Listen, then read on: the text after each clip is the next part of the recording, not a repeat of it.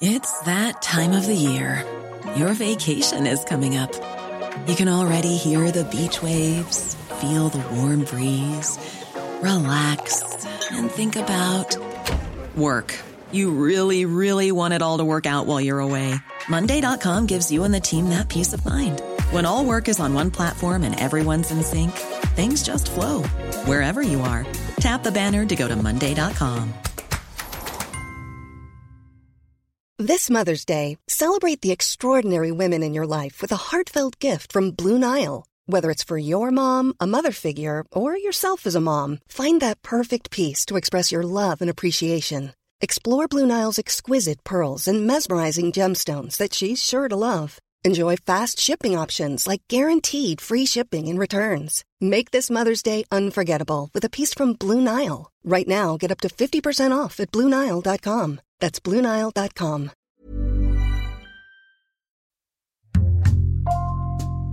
Bonjour, c'est Jules Lavie pour Code Source, le podcast d'actualité du Parisien.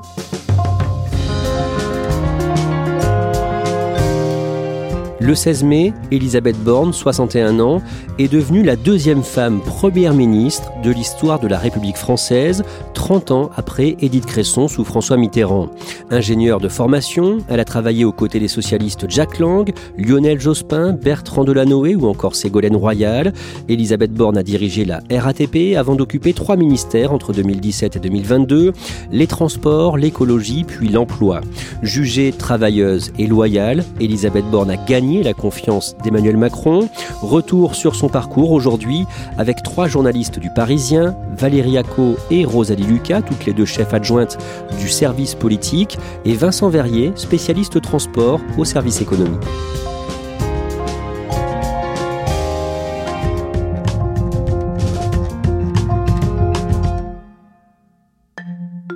Valérie Acco, le jeudi 19 mai, Elisabeth Borne effectue son premier déplacement en tant que première ministre en banlieue parisienne, au Mureau, dans les Yvelines. Elle choisit euh, la ville des Mureaux, qui est une ville plutôt euh, populaire, pour aller à la rencontre de jeunes, surtout de jeunes filles, euh, parce que c'est le message qu'elle veut faire passer, Elisabeth Borne. c'est le message de l'égalité des chances, donc tout est possible. Il faut évidemment travailler, mais il faut voilà de, de l'engagement, de la volonté. Mais les points de départ, c'est un rêve et avoir confiance en soi. Ça, c'est les autres aussi qui peuvent vous aider à construire cette confiance. En tout cas, je pense qu'il ne faut surtout pas écouter tous ceux qui vous disent ce métier-là ou cette voie, elle n'est pas faite pour toi. C'est là-dessus qu'elle veut commencer à imprimer ses premiers pas en tant que Premier ministre. Rosalie Lucas, Valérie Acco, Vincent Verrier, vous avez euh, tous les trois rencontré à plusieurs reprises Elisabeth Borne avant sa nomination à Matignon. Rosalie, elle est comment Elisabeth Borne hors micro? C'est quelqu'un qui peut avoir, euh, ça se voit pas forcément, mais beaucoup d'humour, euh, mais plutôt un humour pince sans rire. Elle a travaillé avec Lionel Jospin. Lionel Jospin se décrivait comme un austère qui se marre, et c'est un peu ça Elisabeth Borne, c'est-à-dire que sous ses abords un peu techno, elle peut être assez drôle. Vincent Verrier, elle est comment hors micro? C'est quelqu'un qui peut être très cash. Moi, je l'ai côtoyé quand elle était au ministère du Transport. Et c'est vrai qu'elle n'avait pas la langue dans sa poche pour parler des grands patrons du secteur des transports. Un collaborateur hein, qui a travaillé à la fois avec Ségolène Royal et puis avec euh, Elisabeth Borne me disait que euh, Ségolène Royal, elle est euh, avenante de l'extérieur et plutôt dure à l'intérieur. Elisabeth Borne, c'est l'inverse, c'est-à-dire que de l'extérieur, on perçoit une femme très dure, mais de l'intérieur, lorsque vous discutez avec elle, elle est plutôt avenante et ça peut être détendu. Elle a des passions? Oui, notamment une dont elle parle assez facilement, c'est la course à pied. Elle court très très régulièrement et elle aime également marcher dans le désert. Valérie Acco, d'un mot, elle a un péché mignon qui ne se voit pas forcément à la télévision.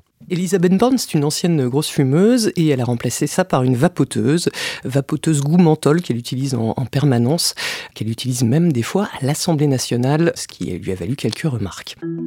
Valérie Acco, Rosalie Lucas, Vincent Verrier, vous allez nous raconter tous les trois son parcours. Elisabeth Borne a 61 ans, elle a été mariée, divorcée, elle a un fils qui a une petite trentaine d'années. Elisabeth Borne est née le 18 avril 1961 à Paris. Qu'est-ce que l'on sait de sa famille? Elisabeth Borne, c'est la fille d'une pharmacienne normande et d'un russe juif qui était résistant pendant la guerre, qui est arrivé en France en 39, qui a été déporté en 1942. Elle en a très peu parlé, Elisabeth Borne. Elle a juste raconté il y a quelques semaines que son père s'était suicidé quand elle avait 11 euh, ans, en 1972. Donc Elisabeth Borne, c'est une pupille de la nation. Et elle fait des études brillantes. Sa mère pharmacienne a peu de revenus et donc Elisabeth Borne euh, va euh, avoir une bourse en tant que pupille de la nation. Et comme elle a un goût prononcé pour les maths, les maths et tout ce qui est science, parce qu'elle l'explique plus tard, c'est quelque chose qui la rassure parce que tout, entre guillemets, est prévisible.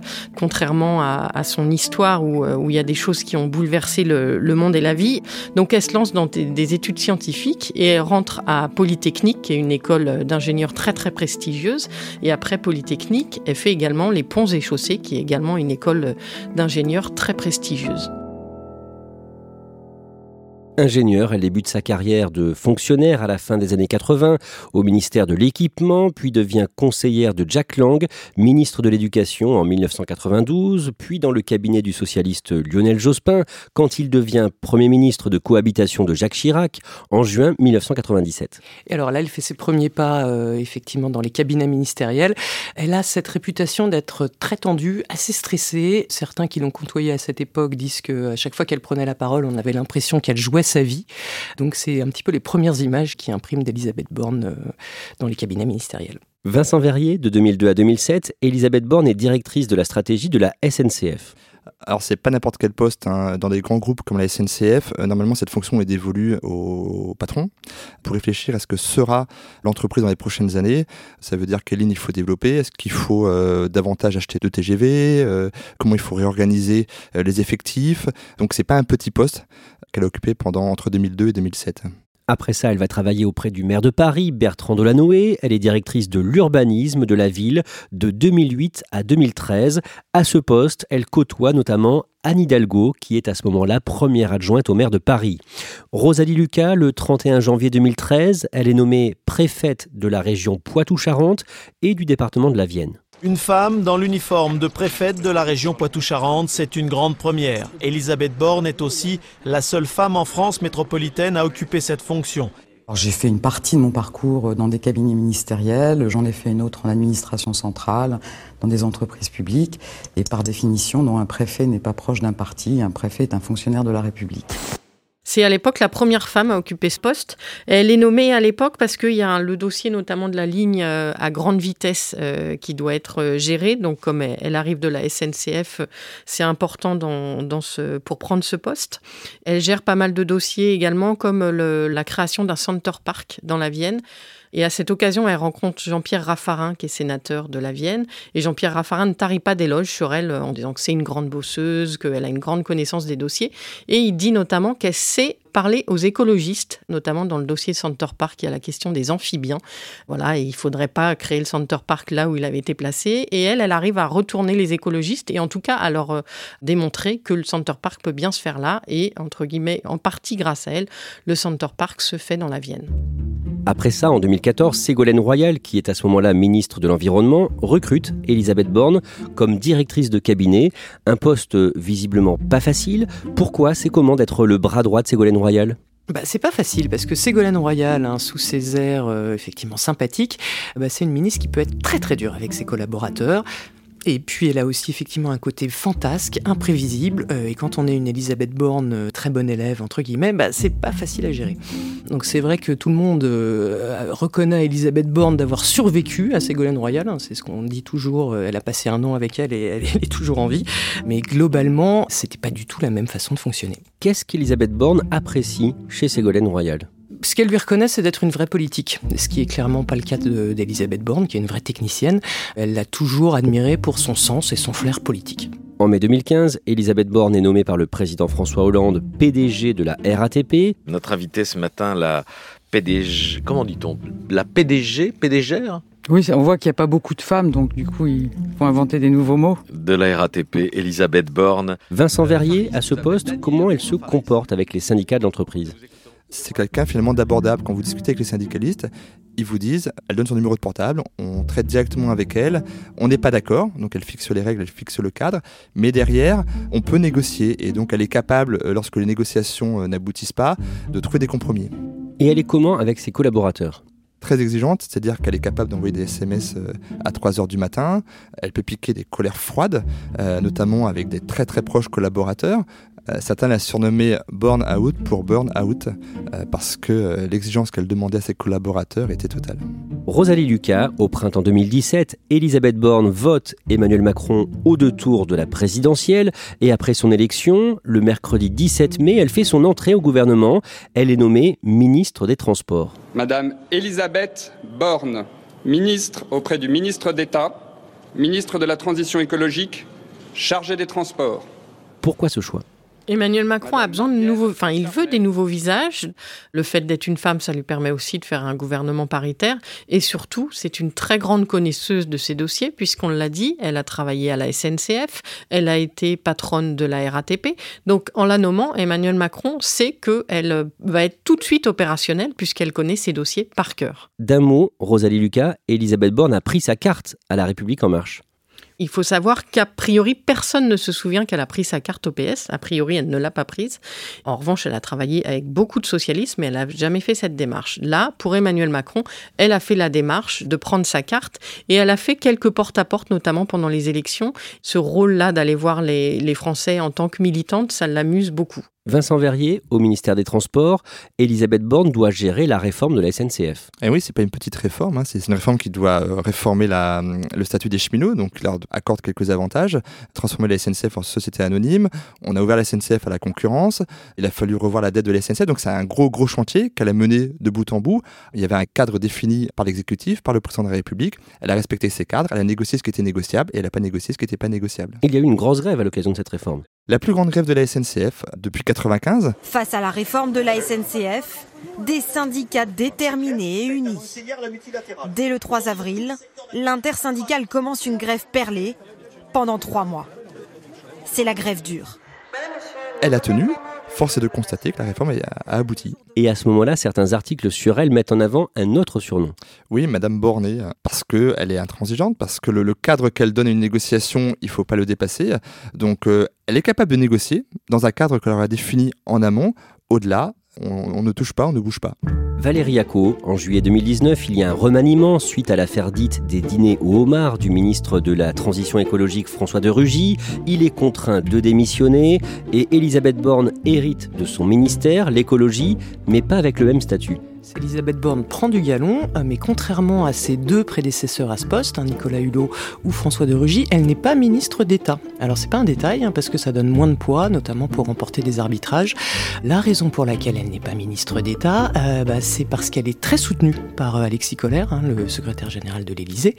En revanche, elle fait moins l'unanimité auprès de Matignon. Édouard Philippe et ses équipes la jugent trop rigide, trop à gauche aussi, quand même, faut bien reconnaître.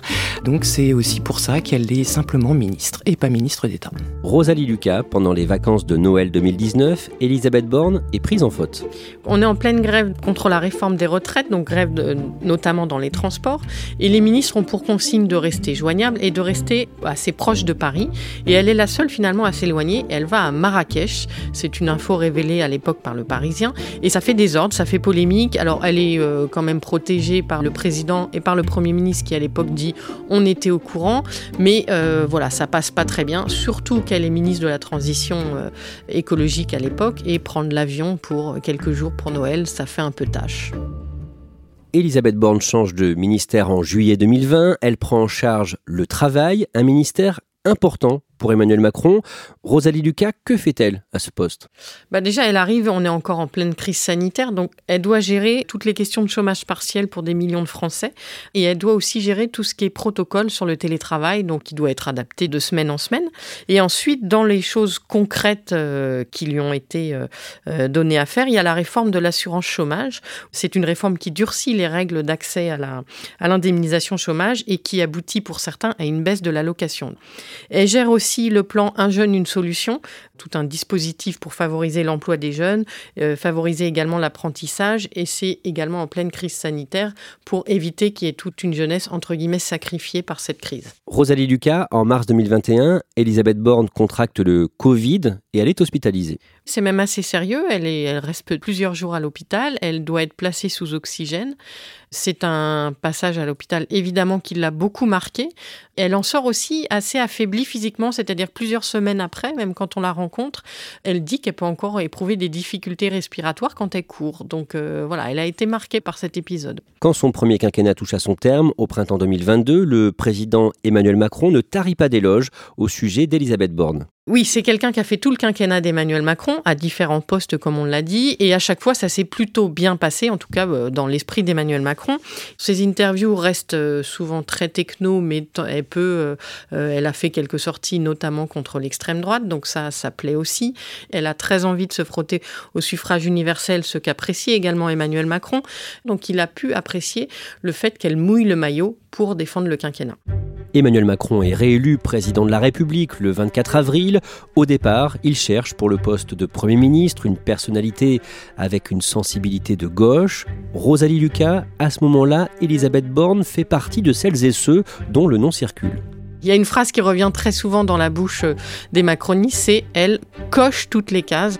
Elle vient de la gauche, comme on l'a dit. C'est une femme. Emmanuel Macron a dit à plusieurs reprises qu'il aimerait euh, nommer une femme à Matignon. Et donc, elle a fait plus que le job euh, pendant les cinq ans. Le temps passe, plusieurs semaines s'écoulent et Emmanuel Macron n'a toujours pas annoncé son choix. Au bout d'un moment, le nom d'Elisabeth Borne a presque trop circulé. Bah oui, il a tellement circulé que la plupart des commentateurs et des journalistes pensaient que ça ne pourrait pas être elle, puisque le grand classique des remaniements, c'est que si un nom sort, eh ben ça met la personne dont le nom sort dans une situation euh, quasiment impossible, parce qu'il faut surprendre, parce que bah, certains présidents, comme par exemple Nicolas Sarkozy, euh, lui, ce qui lui l'amusait vraiment beaucoup, c'était de prendre le contre-pied des journalistes. Emmanuel Macron est un petit peu comme ça. Euh, donc voilà, donc le fait que son nom circule autant, c'est vraiment plutôt négatif pour elle. D'autant qu'il y a d'autres noms, d'autres personnalités qui circulent également. Il y a eu Valérie Rabault, la socialiste, qui a dit non à Emmanuel Macron. Véronique Bédag, pareil, qui était la numéro 2 de Nexity, qui a dit non à Emmanuel Macron. Et puis surtout, dans les dernières semaines, Catherine Vautrin, qui est issue des Républicains, qui semble, elle, avoir vraiment les faveurs d'Emmanuel Macron. Et donc là, à ce moment-là, tout le monde se dit, bah, c'est terminé pour Elisabeth Borne. Valérie Acco, quand on parle de nommer une femme à Matignon, on pense forcément au précédent d'Édith Cresson sous François Mitterrand en 1991-92, et ça n'a pas été facile pour elle. Non, Edith Cresson, effectivement, première femme première ministre, et dans les années 90, très très compliqué. Alors, je ne sais pas si vous vous rappelez, mais l'émission satirique phare de l'époque, ça s'appelait le Bébête Show, de Stéphane Collaro, et donc il représentait Edith Cresson sous les formes d'une panthère, je cite une panthère lascive, et son surnom, c'était Amabot. Amabot, sous-entendu à la botte de François Mitterrand, ce qui en dit quand même long sur la façon dont était perçu le, le rôle des femmes politiques. Je lis les journaux et je me marre. Hein ah, vous vous marrez. toi aussi, Amabot, tu te marres. Hein, que tu te marres Allez, fais voir. Fais voir que tu te marres. Ah, oui, oui, oui. Elle-même en parlera, euh, Edith Cresson. Elle, elle, a fait une interview récemment pour dénoncer le sexisme qu'il y avait dans la classe politique. Sexisme dont elle a beaucoup souffert. Hein. On commentait systématiquement ses tenues. Euh, ça a été très compliqué. Elle est restée tout juste 11 mois à Matignon, Edith Cresson. Finalement, la décision d'Emmanuel Macron est annoncée le 16 mai. Jean Castex sera remplacé à Matignon par la ministre du Travail, Elisabeth Borne. Madame la Première ministre, chère Elisabeth, elle prend ses fonctions le jour même, Rosalie Lucas, et elle prononce un discours sur le perron de Matignon le soir à 19h40. Dans son discours, en fait, euh, c'est un discours qui reprend exactement les ambitions d'Emmanuel Macron pour le nouveau quinquennat, c'est-à-dire qu'elle évoque le défi climatique et écologique. Alors vous pouvez compter sur moi pour poursuivre dans cette voie face aux nombreux défis qui sont devant nous. Je pense notamment à la situation internationale, mais aussi aux défis climatiques et écologiques sur lesquels il faut agir plus vite et plus fort. Elle parle aussi de dialogue avec les élus, les partenaires sociaux et les associations. C'est tout ce que Emmanuel Macron a appelé la nouvelle méthode. Donc on voit qu'elle va appliquer la feuille de route d'Emmanuel Macron. Et enfin, dans son discours, elle a une pensée pour Edith Cresson, donc la première femme première ministre avant elle. Et je ne peux pas m'empêcher d'avoir une pensée pour la première femme qui a occupé ces fonctions Edith Cresson. Et peut-être je voudrais euh, dédier cette nomination à toutes les petites filles en leur disant allez au bout de vos rêves. Et rien ne doit freiner le combat pour la place des femmes dans notre société. Elle adopte un discours féministe qu'elle aura sans doute euh, tout au long de son passage à Matignon.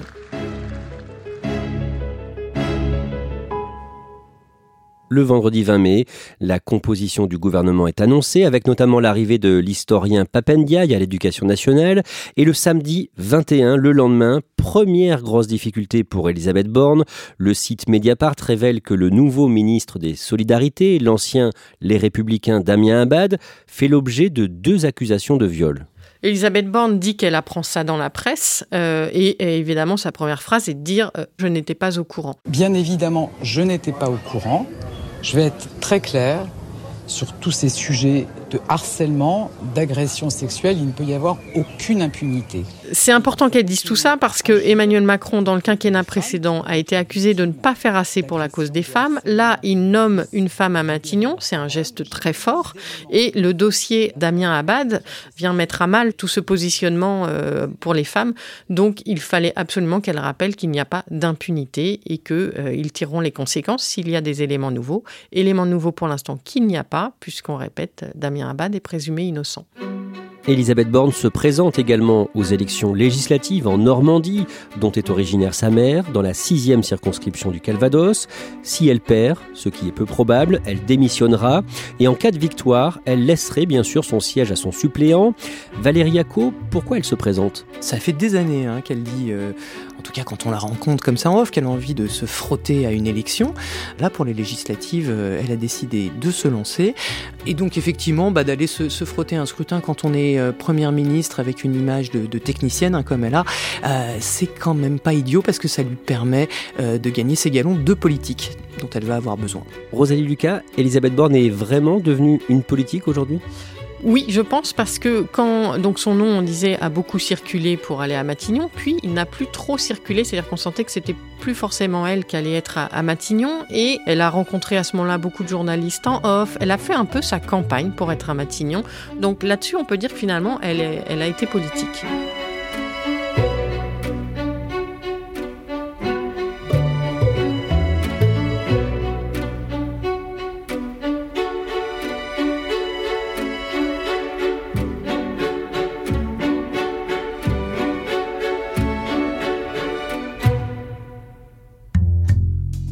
Merci à Valérie Acco, Rosalie Lucas et Vincent Verrier. Cet épisode de Code Source a été produit par Thibault Lambert et Raphaël Pueyo. Réalisation Julien Moncouquiole. Code Source est le podcast d'actualité du Parisien.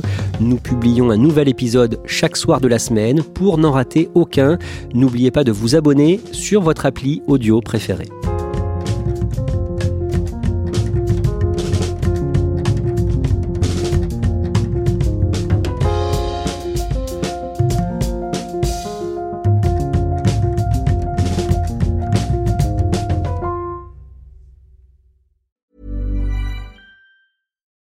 Without the ones like you, who work tirelessly to keep things running, everything would suddenly stop.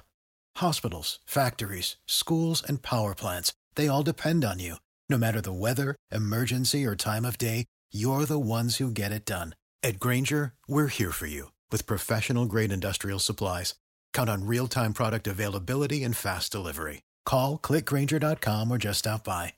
Granger for the ones who get it done.